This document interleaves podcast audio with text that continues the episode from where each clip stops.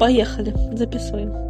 Привет, меня зовут Ира, и это подкаст благотворительного фонда «Иринас. Герой своей жизни». Сегодня мы будем беседовать с Дианой Халиковой. Диана – коуч, общественный деятель, мотивационный спикер, автор книги «Счастливая жена и мама». Диана ведет блог ВКонтакте и на YouTube, где говорит о трудоустройстве людей с инвалидностью, делится историями своей жизни. Ссылки на соцсети Дианы будут в описании к выпуску. Здравствуйте, Диана.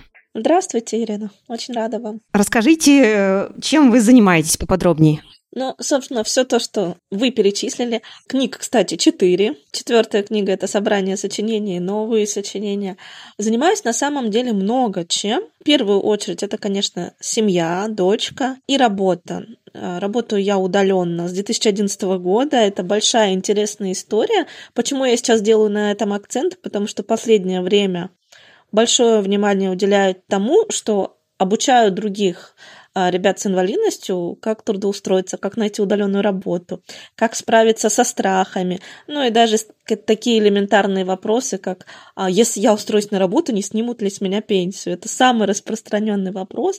И несмотря на то, что пост с, с ответом на этот вопрос у меня выходит регулярно, все равно мне потом пишут в личку, Диана, точно пенсию не снимут? И вот понимаете, сотни, тысячи людей боятся улучшать свою жизнь просто потому, что там у них нету каких-то знаний законодательства.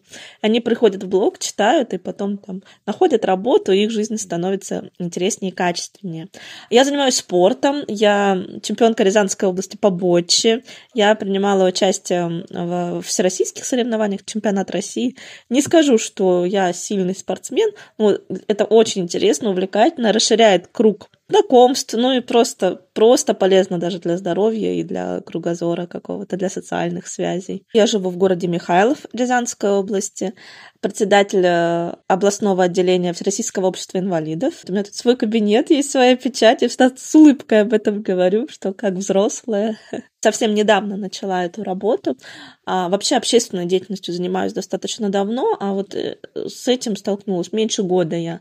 Да, и, конечно, это свой квест определенный, но тоже что-то получается. Выходит, что в этой должности я работаю с тремя группами. Это а, пожилые люди с инвалидностью, это мои бабулечки, с которыми мы встречаемся, пьем чай, проводим какие-то мероприятия. Вот у нас на 8 марта к нам наши михайловские казаки приезжали, дарили подарки бабулечкам, песни пели зарехватские. Это молодежь. У меня в городе есть э, специализированный колледж для людей с инвалидностью. Собственно, из-за этого колледжа я когда-то сюда приехала. Родом я вообще из заполярного Мурманска. Потом шесть лет жила в Орловской области. Вот в 2006 приехала в Михайлов, Рязанскую область. Здесь осталась. И вот в этом колледже ежегодно приезжают ребята с инвалидностью со всей России, и тоже они вступают к нам в общество. Проводим и спортивные соревнования, и какие-то вот мы тоже на 23 и 8 марта проводили интеллектуальную игру, и чаепитие, и встречи творческие какие-то, на концерты ходим, в общем, такая деятельность. И детки. Да, это третья целевая аудитория, с которой я работаю вот как председатель ВАИ. У нас есть центр при соцзащите, где с детками с ограниченными возможностями здоровья работают. И я с ними начинала сотрудничать, когда вообще никем еще была, да. С них моя волонтерская история началась. Меня просто пригласили к девочке с ДЦП. У нее такая история была, что она боялась ходить с ходунками, она только с бабушкой за руку ходила. А ей предстояло выпуститься из школы и поступить в тот самый колледж. И понятно, что ты же не будешь в колледже с бабушкой ходить. Меня пригласили просто с ней пообщаться. Из этого из встречи, из этого знакомства родился, родился целый проект, цикл мотивационных встреч. Мы разработали с психологом центра методику на целый год. С детками встречаемся, общаемся, помогаем осознать, что инвалидность это не приговор не только детям, а что главное родителям, да, чтобы им не было так сильно тревожно, что показать пример реального, живого человека с инвалидностью, который живет рядом с тобой в городе, и у него все нормально. Ну и, соответственно, как бы, значит, и с твоим ребенком тоже может быть все нормально, не стоит как бы ставить крест. В жизни Диана человек, с которого я бы советовал всем брать пример. Неважно, с инвалидностью ты или нет. Человек, заряженный на работу, на позитив, Вокруг него собираются, аккумулируются такие же люди. Она, как звезда, притягивает к себе другие планеты и удерживает их на нужном расстоянии, аккумулирует вокруг себя нужных людей. Дианка – это солнышко, по-другому не сказать. У меня вопрос про колледж э, возник. А какая его особенность э, работы? Полностью доступная среда, это пандусы, это лифты, это там есть бассейн с подъемником. То есть там полностью доступная среда для ребят с инвалидностью. Там три профессии. При мне, когда я училась, там была бухгалтерия, менеджмент и программисты. Сейчас немножечко изменилось. Бухгалтеры остались, место менеджмента гостиничное дело, ну и также программисты. И по секрету мне недавно рассказали, что скоро будет отделение, ада, будут учить на педагогов адаптивной физкультуры. Mm. Ждем прям этого введения, потому что у нас достаточно хорошо в городе развивается адаптивный спорт, хотя у нас маленький городок, но у нас есть также полностью доступный спортивный комплекс, и какие-то э, областные соревнования проходят именно в нашем городе, потому что у нас очень хорошая база. Вот э, тоже по поводу вот этих мотивационных встреч. Вообще, как вот, как вообще вот вы пришли к этой э, деятельности? Я понимаю, что через эту девочку, да, первая она была клиенткой, если так можно сказать. Меня к этой девочке пригласила психолог, этого центра, э, ну, просто желанием, чтобы мы как-то познакомились, чтобы у девочки был пример. И в ходе этого э, был очень классный отклик. Я, кстати, эту девочку потом через несколько лет встретила в колледже уже, когда она училась. И она с этими ходунками просто как, как летчик-истребитель бегала, то есть страх прошел, и это очень здорово. Получается, что физически она могла намного раньше освоить эти ходунки, да? Или... Да, у, у, у ребят с ДЦП бывает такое, что у них какой-то страх есть в голове, и и им очень сложно его преодолеть. Я сейчас еще занимаюсь коучингом, я очень люблю про это рассказывать, потому что это дело, в которое я просто влюблена. И у меня была клиентка той же с ДЦП, у которой было сильное падение, и она после этого боялась ходить на, на костылях. То есть она физически могла, но вот этот страх, он ей мешал. Ему вот э, ей нужно было ехать в одну ответственную поездку, и она прорабатывала свой страх. Очень многие моменты, они в голове. Особенно, когда ты имеешь какую-то степень ограничений физических. Мы разработали целую методику, мы даже ее в министерство отправляли, но это такая работа, которая я считаю, очень важная. Но кроме того, что я работаю с детками с ограниченными возможностями, я езжу в школу и провожу уроки доброты с обычными детками. Я считаю, что очень важно, чтобы с детства ребенок рос с пониманием, что человек с инвалидностью это обычный нормальный человек. Я приезжаю, рассказываю им, э, дружусь с ним, показываю, что вот я, да, я на коляске. Начинаю с ними болтать, шутить, мы смеемся, я им какие-то, э, в зависимости от возраста, там даю, не знаю, какие-то интерактивы. Вот я когда с первым классом работала, было прикольно, я им говорю, вот закройте глазки, посидите минутку. Вот так вот э, люди, которые не видят, да, себя ощущают ощущает, там, закройте ушки, у них там свой уровень. С ребятами постарше там другие, другие уровни. Я люблю, на самом деле, с детьми, с молодежью, с подростки, это вообще любовь любовная, это такие интересные люди. Через начало этих мотивационных встреч я стала таким волонтером у себя в области достаточно. У меня даже есть знак губернатора Рязанской области, доброволец рязанско-языке грамоты. Но это не, не столь важно, да, потому что делаем не ради награды, но все, все равно приятно, когда отмечают. Такая вот история с волонтерством и с детками. Сейчас вы работаете как коуч. А обычные люди приходят и, или чаще это с какими-то ограничениями клиенты? Я расскажу интересную историю. Я сейчас работаю как индивидуальный предприниматель, у меня все серьезно, я всем чеки выдаю, как взрослая. И я когда делала проект, на грант. У нас была классная обучающая программа для, для социальных предпринимателей. И я делала проект, который вот в будущем буду на гранты подавать. Я его назвала инвокоучинг, потому что мне интересно работать с людьми с инвалидностью. И мне наставник задал вопрос, много ли у тебя клиентов с инвалидностью, насколько они платежеспособны, да, это же важно для коммерческого проекта. Я такая сначала задумалась, я думаю, не, у меня вообще практически нет людей с инвалидностью. А потом, когда посчитала, я поняла, что их где-то 50, э, может быть, чуть-чуть больше процентов, но я не воспринимаю их как людей с инвалидностью, потому что ребята, которые платежеспособны, которые, а, лю, ребята с инвалидностью, которые хотят развиваться и приходят в коучинг, это настолько самодостаточные люди, что ты забываешь, что это человек с, как, с каким-то ограничением, с какой-то инвалидностью. Вот так вот меня мой мозг обманул, поэтому э, всяких клиентов много. Вчера у меня вообще приятный момент был, мне пишет моя постоянная клиентка, говорит, Диан, я хочу твою сессию подарить своей подруге с Америки, ты не против? Я говорю, нет, давай я сертификат сделаю. Вот бывают такие приятности. Ты всего лишь песчинка. Но что без тебя пустыня? Миг так краток.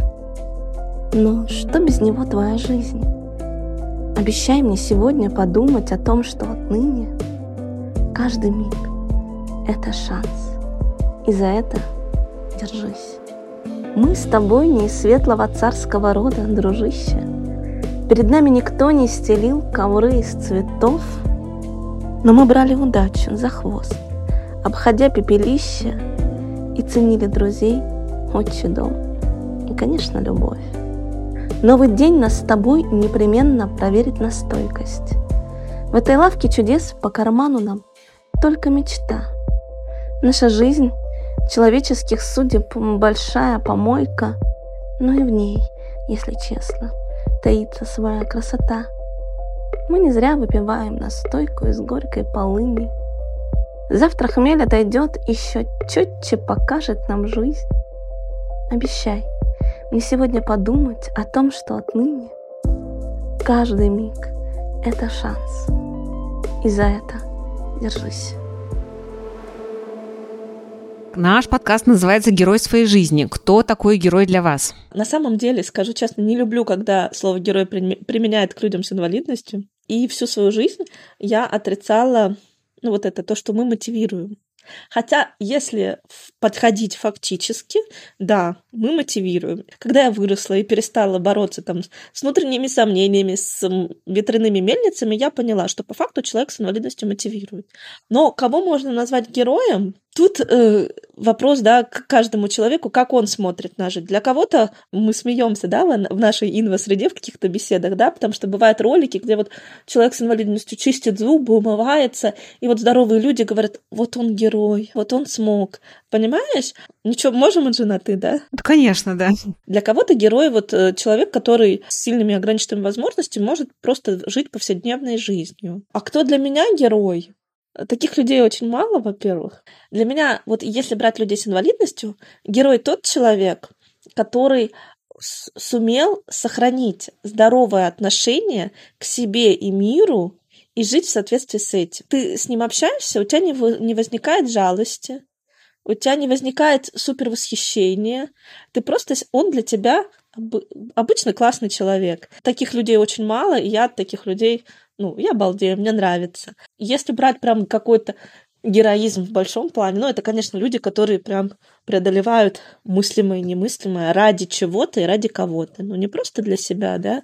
Ну, не знаю, вот как есть же история, как женщина медсестра в своей сумке там младенцев из э, лагеря нацистского перенесла там сколько-то десятков. Ну вот, это герой, который, жертвуя своей жизнью, своими интересами, какими-то законами разума, законами самосохранения, помогает другим. Такой человек тоже герой для меня. Если мы вернемся опять к профессии коуч, то коуч, ну, он, его основная задача, как я понимаю, мотивировать других, да, но для того, чтобы мотивировать других, где брать вот эту внутреннюю силу? Не совсем. Коучинг, вы понимаете, Ирина.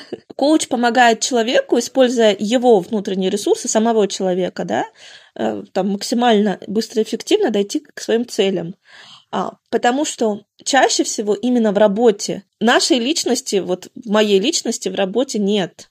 Я как бы сторонний наблюдатель, который с помощью ну, инструментов, это вопросы, да, такие специальные, это умение чувствовать, слышать человека, направить его аккуратно к нужным каким-то к своим выводам. Все равно, конечно, может быть, это смотивировать, да, но на последующие шаги. То есть я говорю, если более как-то фактично, да, человек постепенно Э, его мысли раскладываются по полочкам, и возникает дорожная карта, как ему действовать дальше. Поэтому очень люблю именно классический коучинг, потому что это целая магия. И меня там практически нет. Я раньше переживала, вот расскажу, я очень комплексовала, вот как мы с тобой сейчас в зуме разговариваем, да, как же я вот без макияжа, без прически, не наряженная, как же я буду общаться с клиентом? А на самом деле, а, когда ты приходишь на сессию, ты там вообще не нужен, ты должен по, по минимуму отсвечивать, потому что важна личность клиента, и вот его, как можно больше его должно быть, а тебя по минимуму. Ты там как, как ну вот есть метафора, как маяк, да, ты просто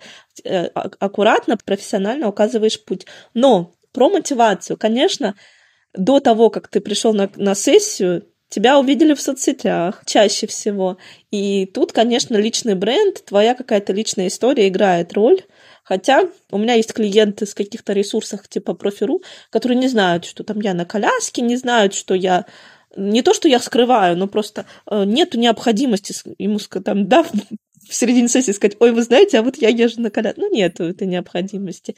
Я профессионал, и как бы этого нужды нет.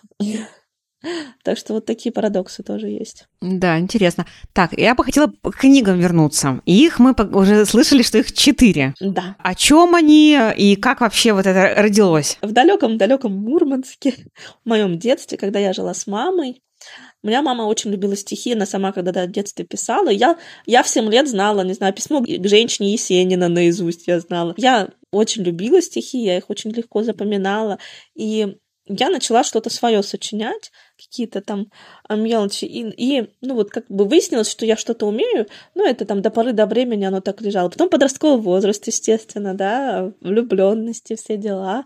Тут, естественно, там тетрадки стихов для мальчиков и рассказы. Я очень любила литературу, русский язык я была. У меня даже по литературе никогда четверок не было. я начала писать с того времени. Дальше больше. Дальше я поступила в колледж. У меня был куратор, прекрасная женщина. К сожалению, ее сейчас уже с нами нет, царствие небесное. И она была музыкальным руководителем в колледже. И я первым делом пришла к ней, стала выступать. Она заметила мой талант. Я немножечко еще пою, но так вот очень посредственно. Но я очень много стала со стихами выступать в разных конкурсах когда только начиналась вот эта эра интернета, такого прям вседоступного, она стала выкладывать мои произведения на один форум, и там даже израильский композитор написал музыку на мои стихи, и я эту песню спела.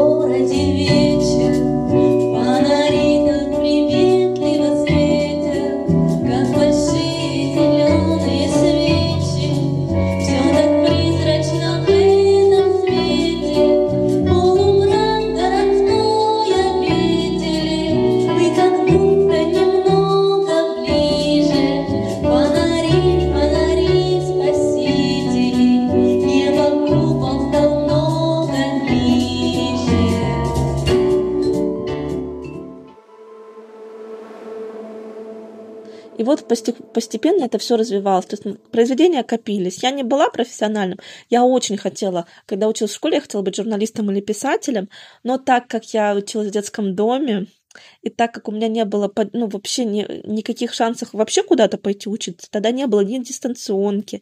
Вот тот колледж, который у нас в городе, там было правило. Брали людей только, которые полностью себя обслуживают. А у меня лапки, я сама мало что могу. мне очень повезло, что у меня хорошие друзья были, они за меня поручились, они мне помогали. Ну, элементарно на коляску сесть, там лечь. Поэтому все, что я смогла, это поступить в экономический колледж, но я об этом не жалею, потому что экономика, бухучет устаканили мою творческую натуру, дали ей такую возможность быть более цельной, что ли. В общем, ничего, ничего зря не было. В общем, все это развивалось, шло. Я была любителем, да, ну я и есть любитель. И тут тихим сапом раз к 30 годам время подошло к моим. Мне, значит, 29 лет. У меня уже много тогда было всего, но я чувствовала себя какой-то ну, такой, неуд...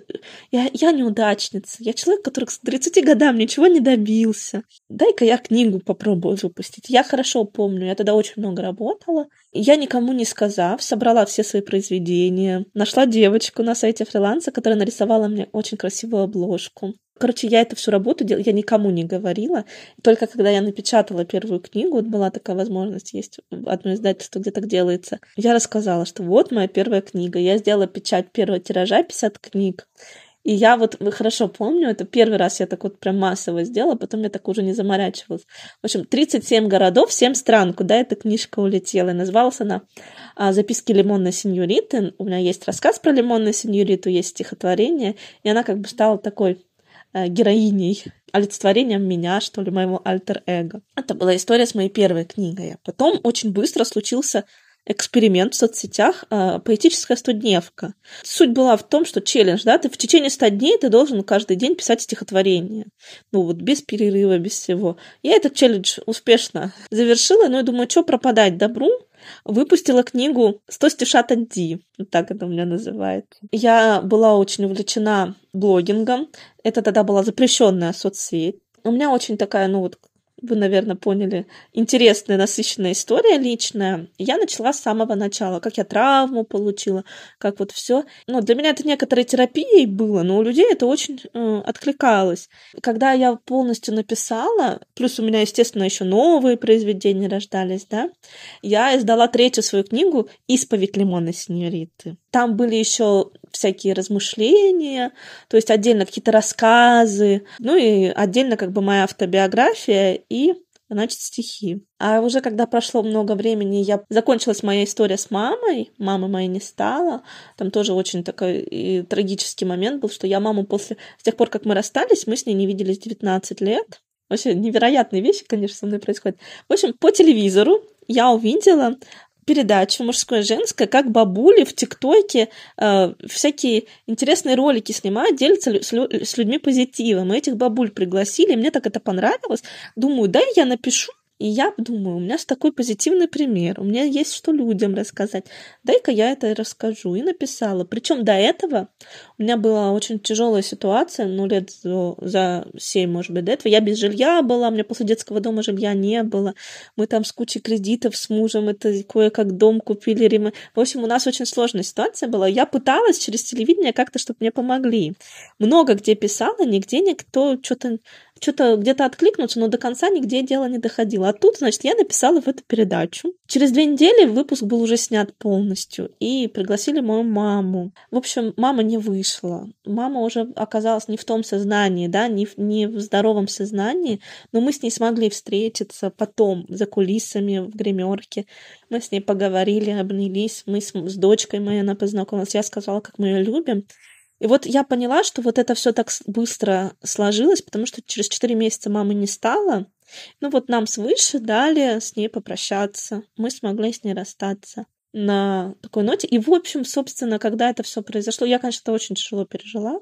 Я это с психологами переживала больше года. Потом был очень тяжелый момент, что там, где моя мама жила, в Мурманской области, э, комната числилась на мне, Собственно, из-за этого же я жилье не получила. И за ней, за ней осталось там 250 тысяч долга по коммунальным услугам. Я это очень, знаешь, как восприняла, ну, не как какую-то житейскую проблему, а как какую-то, ну, с обидой я это восприняла с большой. Очень тяжело я из этого выбиралась. Но, собственно, когда это все прошло, все было хорошо, я дописала свою исповедь Лимона Синьориты.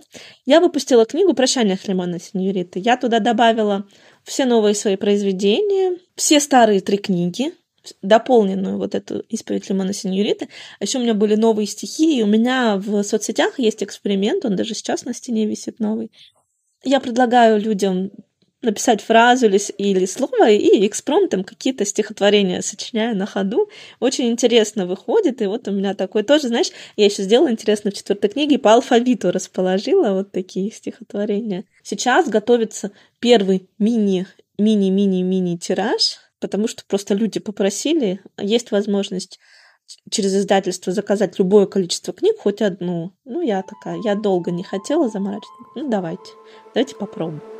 С Дианкой мы познакомились в детском доме. Я уже там была, она приехала уже, будучи взрослой, лет, не знаю, 12-14, около того. В общем, мы с ней что-то как-то не особо поладили, что-то спорили, разногласия какие-то были. А потом как-то подружились и дружим до сих пор. Я бы хотела еще про, поговорить про приспособления для дома, про адаптацию. Какие есть у тебя, ну, что такого очень нужного есть в, в твоем доме? В первую очередь в моем доме нет лестницы. Мы купили дом в не очень хорошем состоянии, но, возможно, это было плюсом, потому что муж очень много сделал. Ну, у меня двер... широкие дверные проемы без порожков. У меня низко расположенные выключатели света. У меня в ванне ванной, чтобы мне было легко голову мыть, умываться, у меня широкая большая раковина, под которую я спокойно заезжаю на коляске. У меня большая комната, где я нахожусь большую часть времени. У меня тут три коляски стоит. То есть одна у меня коляска это чтобы мыться, одна вот активка, да, для спорта, это вот я на, дома на ней сама перемещаюсь. И есть электрическая коляска, на которой я хожу гулять в город какие-то, в общем, выезжаю сама, потому что на обычной коляске я не могу. Вот, я хотела как раз-таки про, про электроколяску поговорить, потому mm-hmm. что мы уже как-то обсуждали в одном из эпизодов подкаста, а, мы как-то с сыном лежали в больнице. И это обычные будни, скучные будни больничные. И так это было тоскливо до одного момента, пока в отделении не появился мальчик на электрической коляске. Ну, это был достаточно взрослый мальчик лет, не знаю, 10, он преодолевал в секунду эти коридор. Все на него смотрели, открыв рот. Малышей, а там они стали катать по коридору. С каким-то другим мальчиком они начали меняться колясками. Мой Никита тоже говорил, что ему надо тоже туда, в эти в коляски. Какое это привлекло внимание? Но это что же важно для человека, что вот обычно этот ребенок рядом на обычной э, коляске, на него никто не обращает внимания, а этот становится, ну, как бы королем этого отделения. Когда появилась у тебя электроколяска, и что она дала тебе? Тот, кто придумал электроколяску, просто я готова у себя во дворе памятник этому человеку поставить, потому что это, конечно, невероятные ощущения были изначально, потому что я-то на коляске с 7 лет, и я а, на коляске такой вот у меня, я сейчас моюсь на такой огромный, знаешь, раньше железные были такие, mm-hmm. которые, а, вот. Я сейчас, кстати, немножечко отступления. Я сейчас вхожу в состав общественного совета при Министерстве труда и социальной защиты у себя в области, и мы одной из важных тем поднимаем всегда доступность помощи, доступность информации, да, и вот когда я уже дочку родила, ну, в общем, я задумалась об электрической коляске, я начала на нее копить деньги такая история получилась, то, что нашли на Авито коляску, и нам надо было только мою пенсию дождаться, да, недостающая сумма, чтобы была, и люди за день до этого продают, и я вся в слезах, делюсь с этим с подругами, и мне говорят, а ты что, не знаешь, что тебе от государства положено? Я говорю, нет, я не знаю, как, как это так? То есть сколько бы нервов и, да, я могла бы избежать, если бы эта информация... Конечно, сейчас очень круто информируют, но вот тогда было так.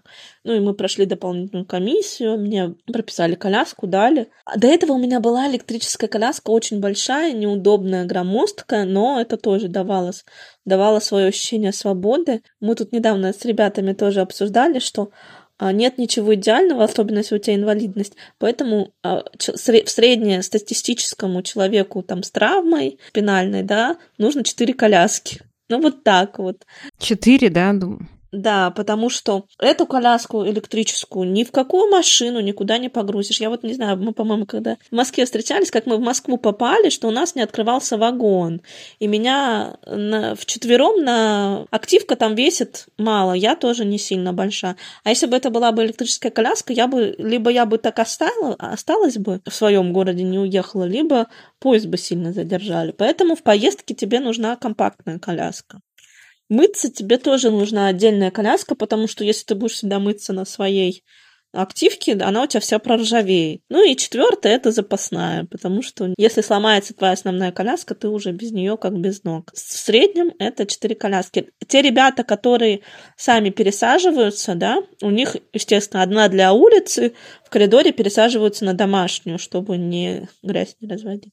То есть очень много нюансов. Так вот, появилась у меня первая электрическая коляска. Я хорошо помню, как я сходила за хлебом. Это было ощущение свободы, конечно. Вот то, что ты говоришь про как почувствовался, да, какой-то звездой. Это вот я сейчас себе новую коляску купила. Она у меня очень высокая, очень крутая она у меня, да, я на нее долго копила. И то в рассрочку пришлось брать, потому что государство такие не выдает, а если выдает, это надо быть гу- гуру юриспруденции, да. Вот я ее сама купила, и она ну, как мне некоторые говорят, мини-джип. А так, когда она обычно ездила, у нас тут много ребят с инвалидностью из-за колледжа, поэтому какого-то такого вот особого пристального внимания, в принципе, нет. А, то есть, а, а на обычной коляске ты можешь физически доехать до вот этого магазина? Ты говоришь, первый раз на электрическое съездила, а на обычной это получится или нет? Нет, у меня руки, руки вот, пальчики не работают, ручки, лапки. Я на ней могу только вот по дому, по ровной поверхности угу. ездить. То есть, ну, в доме, в каком-то помещении, на улице нет. В жизни Дианка очень общительная, доброжелательная, активная, веселая, всегда на помощь приходит в случае чего. А в работе собранная, серьезная, объективная. В жизни таких людей еще поискать надо. У нас еще есть блиц-вопросы. Любимая книга? Полианна Эленор Поттер очень крутая книга, это просто... Я сейчас просто тебе расскажу. В этой книге описывается игра в радость. Девочка росла сиротой, у нее мама умерла, папа был священником каким-то очень небогатым, и у нее была мечта куклу когда-нибудь. И вот приходит благотворительная помощь, она очень ждет куклу, открывают посылку, а там детские костыли. И она спрашивает, пап, ну а тут-то чему можно радоваться? А папа ей говорит, тому, что они тебе не нужны. Вот. И очень классная, жизнеутверждающая книга. И она мне попала в тот момент, когда я попала в детский дом. Мне было уже 12 лет. И это для меня было большим ударом, потому что я очень близка была с своей мамой. И эта книга, она меня поддержала, и я ее вот на долгие-долгие годы помню, всем советую и очень люблю. Хорошо, любимый фильм? «Вечное сияние чистого разума».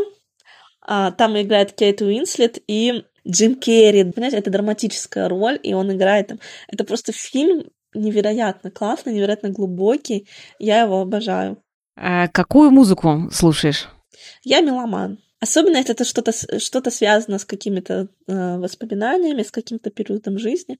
Я просто все и русский рок, и зарубежный, и попсу, и все что, все что угодно. Лишь бы на ухо легло. В принципе, наш вопрос все. Если тебе хочется с чем-то еще поделиться с нами, вот тот самый момент.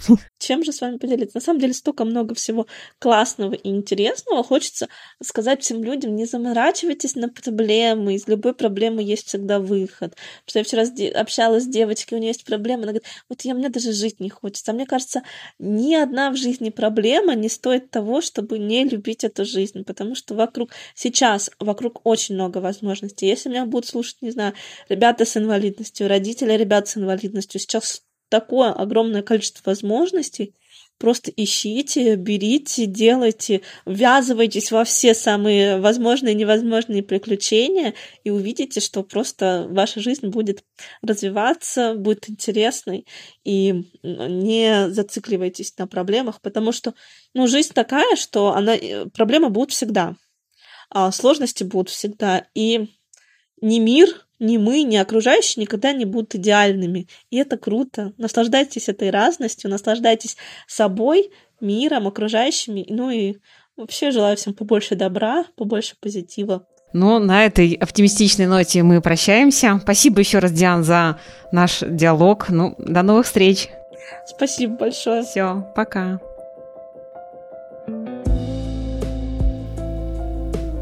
Как всегда хочу напомнить, что нам очень важна обратная связь от вас. Поэтому, если приложение, в котором вы только что послушали эпизод подкаста, позволяет, поставьте сердечко, ну или напишите отзыв. Теперь точно все. Пока, до новых встреч!